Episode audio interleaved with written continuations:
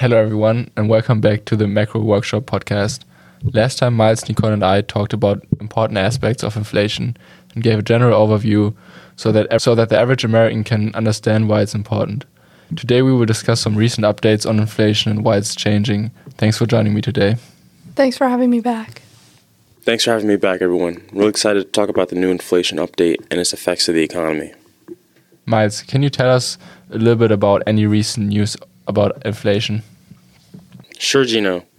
The average inflation in January of 2023 was up 0.5% from December and up to 6.4% from January 2022. In February 2023, it was up 0.4% since January and up 6% since February 2022. The Bureau of Labor Statistics data shows how the CPI or the Consumer Price Index changes. This measures the changes in prices of goods and the services produced in the United States. While the GDP Purchases Index went up by 4.8% in quarter three of 2022 and up 3.6% in the fourth quarter of 2022, this index measures the prices of goods and services purchased by U.S. residents.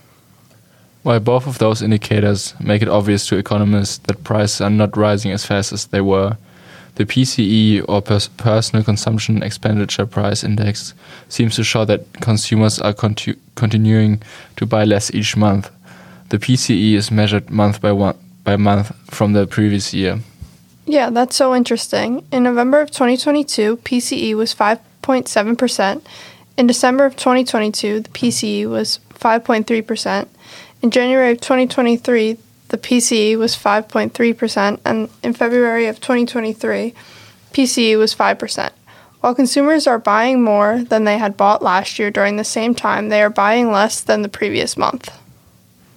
Through the PCE excluding food and energy, the information appears to be a bit different. Each of the months seems to be around the same uh, same amount of spending. In January of 2023, it was 4.7%, and in February 2023, it was 4.6%.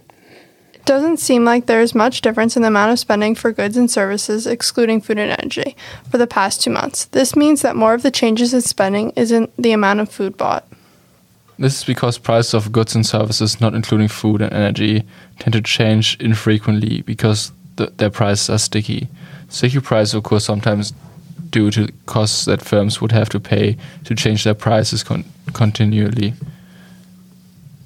Through the Fred graphs, CPI for all urban consumers, including the, all the items except food and energy, is increasing linearly since November of 2022. This seems to mean that prices are continually increasing. In the beginning of 2023, inflation rose more than it was expected to. This was because the cost for shelter has taken a major toll on consumers. The rise in the cost of shelters accounted for about half of the increase in inflation. Not only did shelter cause havoc on inflation, but energy and food were also major contributors to the increase.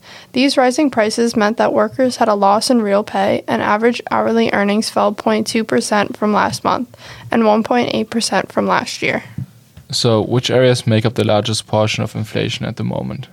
In March 2023, the largest contributor to the inflation was the service area, while the portion of goods and food decreased, which means they had a smaller increase. The energy basket even saw a decrease in price. Although in the last few months, data has shown that the inflation is not as widespread and that the GDP was actually increased by 1.1% this quarter, there is still potential that we could fall into a recession during this year, even despite the Federal Reserve efforts to stop this problem. Even with all the bad inflation reports, medical care services, airline fares, and vehicle prices have all fallen according to seasonally adjusted prices. Does anyone have anything to add before we sign off? No, thanks for having me. No, that's all I have for today.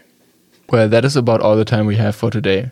This has been extremely informative, especially with all of the recent data that was given.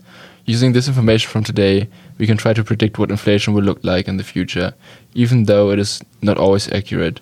Don't forget to tune in to our show next week. Until next time.